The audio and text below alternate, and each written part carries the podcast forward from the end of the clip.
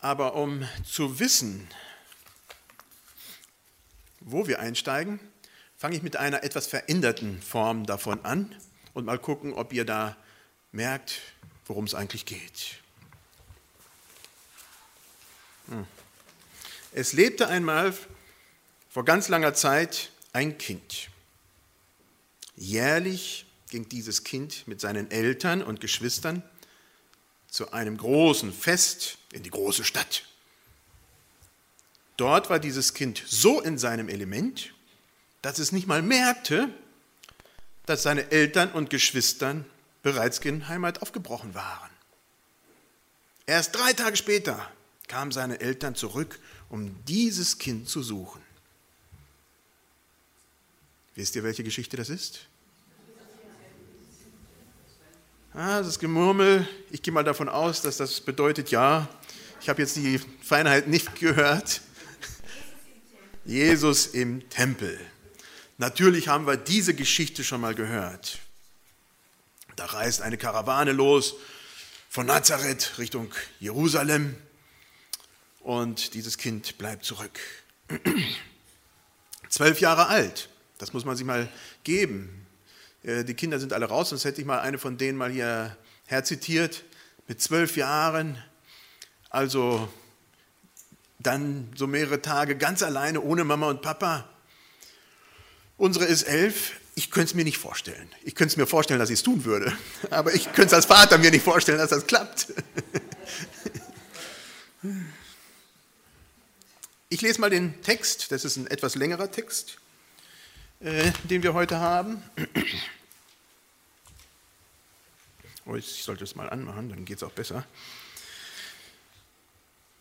Das Kind aber wuchs und wurde stark, voller Weisheit und Gottes Gnade war bei ihm. Und seine Eltern gingen alle Jahre nach Jerusalem zum Passafest. Und als er zwölf Jahre alt war, gingen sie hinauf nach dem Brauch des Festes.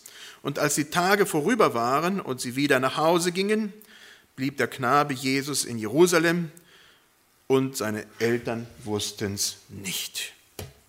Sie meinten aber, er wäre unter den Gefährten und kamen eine Tagereise weit und suchten ihn unter den Verwandten und Bekannten.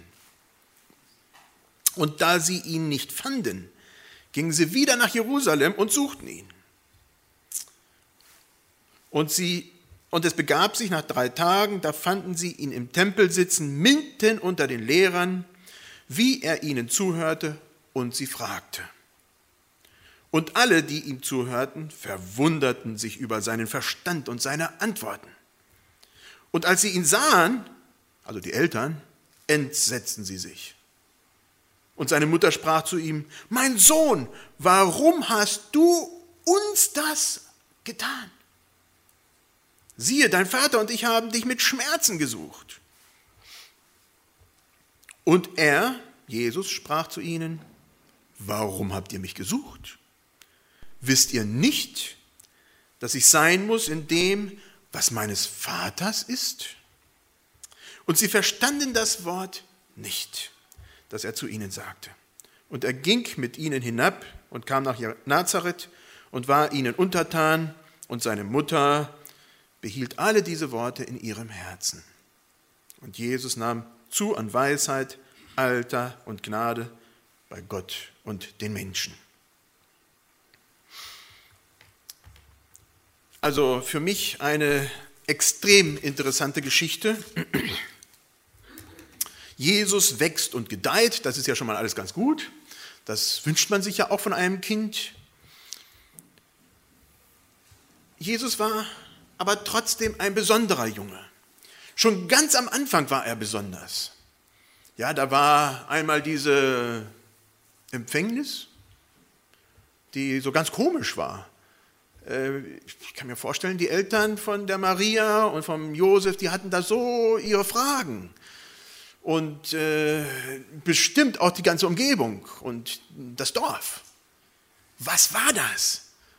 Und ich kann mir nicht vorstellen, dass die plausible Erklärung von Maria und Josef so wirklich bei der Bevölkerung äh, ankam. Ja, sowas gibt es nicht. Ja, also die Antwort kennen wir heute auch noch. Und davor waren ja auch noch Engel, die zu verschiedenen Leuten gesprochen haben. Und Hirten und Weisen, alles so ganz aus der Reihe heraus. Im Tempel als Baby, eine Hannah und ein Simeon. Alles Leute, die diesem Kind so ganz anders begegnen, wie man anderen Kindern begegnet. Und dann hören wir nichts mehr. Dann ist Pause. Ja gut, die Eltern reisen ab, es ist Gefahr in Verzug, also geht es ab nach Ägypten. Und es kommt Ruhe rein. Dann kommen sie zurück, man hört, ja, Friede im Lande wieder, der Herrscher hat sich geändert und dadurch ist auch keine Gefahr mehr für dieses Kind. Also geht es nach Nazareth zurück in die Heimatstadt von Maria und Josef. Es war ein tiefgläubiges Heim. Die Eltern, Maria und Josef, waren tiefgläubige Juden. Ich bin fest davon überzeugt, dass sie jeden Sabbat, das ist der Samstag bei uns, oder besser gesagt von Freitag Sonnenuntergang bis Samstag Sonnenuntergang, dass sie jeden Sabbat zum ihrer Synagoge gingen und da den Worten der Propheten und der was weiß ich nicht alles lauschten. Die Schriften wurden gelesen, man hat diskutiert. Das war ein ganz wichtiger, integraler Teil von diesem Elternpaar. Und was dazugehörte, zumindest für die ganz Treuen, ist, dass man einmal im Jahr nach Jerusalem ging. Also das wäre schon mal was Interessantes gewesen. Da ging es nach Jerusalem hin, von Nazareth nach Jerusalem, Pi mal Daumen, 100 Kilometer knapp darüber, Luftlinie. Und wenn man den so äh, nicht ganz Luftlinie geht und mit anderen, also mindestens, wenn man stramm geht, und wahrscheinlich war es nicht so stramm, drei Tage, eher vier Tage. Das war eine, also das war das Ereignis des Jahres. Was wir heute als Skifreizeit oder sonst was machen, das war Jerusalem. Man ging hin, diese kleine Stadt von ein paar einzelnen Köpfen, die da lebten, explodiert aus allen Nähten zum Passafest. Und da war auch dieses Ehepaar dabei. Und dieser Jesus wanderte immer mit, mal getragen und später dann selber gelaufen, mit dieser Riesengruppe von Nazareth, die da nach Jerusalem pilgerte. Der Vater war sicherlich ein guter Handwerker, kann ich mir zumindest vorstellen. Ich kann mir den Josef schlecht als so einen Pfuscher vorstellen, aber ich liege vielleicht auch daneben. Ich weiß es nicht. Die Bibel sagt es nicht, aber Jesus als Pfuscher, das kann ich mir wirklich nicht vorstellen. Ja, der hat sich da reingebracht bei dem Papa, hat geholfen, so wie es unsere Kinder zu Hause auch mal tun, mal lieber, mal nicht so gern. Ja, so war es da. Und da steht dann, das Kind aber wuchs und wurde stark, voller Weisheit und Gottes Gnade war bei ihm. Also mit Sicherheit ein besonderes Kind, ein Kind, das nicht so war wie die anderen. Und dann passiert was Besonderes. Was ganz komisches. Die Eltern reisen ab, also etwas, was wir uns heute gar nicht vorstellen können. Also ich kann es mir nicht vorstellen, Zumindest nicht in unserer Kultur. In anderen Kulturen kann ich es mir heute doch vorstellen. Ich habe Kulturen erlebt, da wäre sowas durchaus denkbar. Äh, in Mosambik, bei den Indianern in Paraguay und weiß der Kuckuck, also überall gibt es die Möglichkeit, aber nur nicht bei uns. Da reist diese Truppe nach Jerusalem, ist da, freut sich am Passafest. Das ist ein freudiges Ereignis. Das war nicht, dass man da äh, mit Sack und Asche da Buße tat. Nein, man hat sich gefreut. Das war ein Freudenfest. Man wurde errettet und dann pilgern die wieder zurück. Zeit zum Quatschen auf dem Weg und die Kinder haben miteinander gespielt und getobt. Als Zwölfjähriger ist man relativ, relativ selbstständig. Die haben sich bestimmt selber auf den Weg gemacht. Bei den Mahlzeiten, keiner denkt darüber nach. Es gab gemeinsame Küche, nicht als Family, so wie bei uns, Mama, Papa, zwei Kinder, wenn es hochkommt, vielleicht doch eher einer oder wenn es nochmal höher kommt, drei und wenn es dann komplett explodiert, dann vielleicht sogar noch mehr. Aber Das war nicht der Fall damals. Nein, man hat gar nicht gemerkt, dass der Jesus überhaupt nicht dabei war.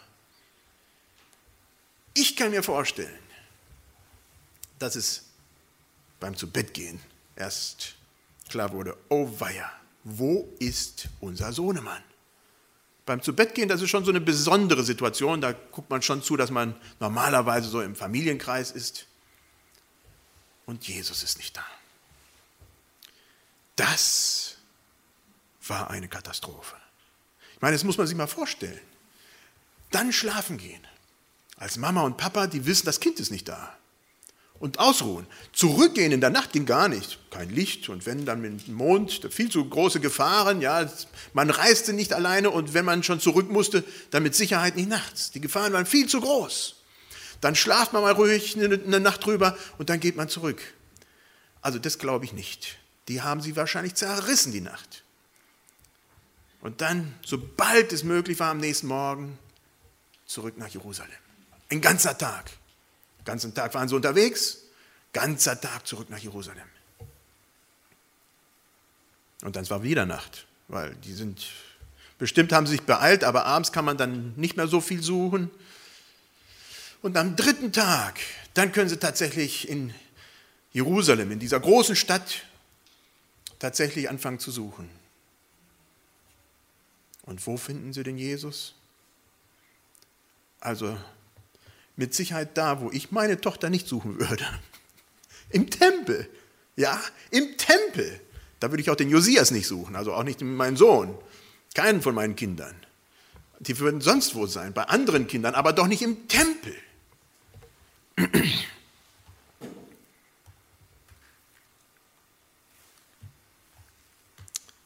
Ja, das war eine ganz besondere Situation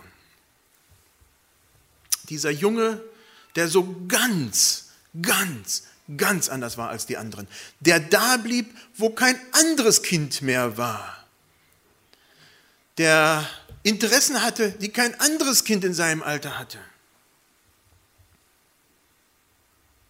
Und da sagt Jesus etwas, was mir eigentlich schon ins Herz schneidet. Und ich kann es mir vorstellen, dass die Eltern das gehört haben und ich weiß nicht, aber ich kann mir vorstellen, der Josef ist bald daran kaputt gegangen. Da sagt Jesus, wisst ihr nicht, dass ich sein muss in dem, was meines Vaters ist? Das sagt ein Kind, ein zwölfjähriges Kind zu seinen Eltern. Da versucht einer, wenn er auch weiß, dass er nicht der leibliche Vater ist, sein Kind zu erziehen, normal zu erziehen, als sein eigen zu erziehen. Und kriegt da zu hören, ich muss da sein, wo mein Vater ist, nicht da, wo du bist. Also, das kriegt mir so richtig unter die Haut. Das muss verheerend gewesen sein. Man hört nicht die Reaktion, nur von der Mutter. Aber ich hätte das schwer geschluckt. Und ich glaube, das wäre anderen auch so gegangen. Wenn man wirklich seine Vaterrolle meine, äh, ernst nimmt und sich da hineinbegibt. Auf der anderen Seite ist es das erste Mal, dass Jesus klar Schiff macht und sagt, ihr seid nicht wirklich meine Eltern. Ich komme von ganz woanders her. Ich muss da sein, wo meines Vaters ist, bei Gott, im Tempel. Theologisch würden wir uns darüber streiten heute. Im Tempel, dass Gott hier ist. Ich meine, wir würden, nein, nein, nein, also falsch. Wir würden nicht bestreiten, dass Gott hier ist. Aber wir würden sagen, Gott ist woanders auch. Also insofern nicht nur im Tempel. Das war damals so ein bisschen anders. Da war der Tempel schon noch ein bisschen was ganz Besonderes. Aber trotzdem, ich bin fest davon überzeugt, Maria und Josef waren komplett überfordert. Komplett überfordert. Was hatten sie falsch gemacht mit diesem Jungen? Was war aus dem geworden? In diesem Text werden wir aufgefordert, uns ein offenes Denken gegenüber diesem Kind aufzuhalten. Theophilus, äh, besser gesagt der äh, Lukas, der Arzt, schreibt im Auftrag vom Theophilus, einem wohlbetuchten Mann, der sich das leisten kann, so ein Buch schreiben zu lassen. Und was der Lukas will, ist, dass wir in diesem Augenblick einfach offen sind. Was ist dieser Junge? Wer ist das? Mehr will, äh, will Lukas in diesem Augenblick noch gar nicht erreichen. Er will erstmal, dass wir offen sind und sagen, wer kann das sein?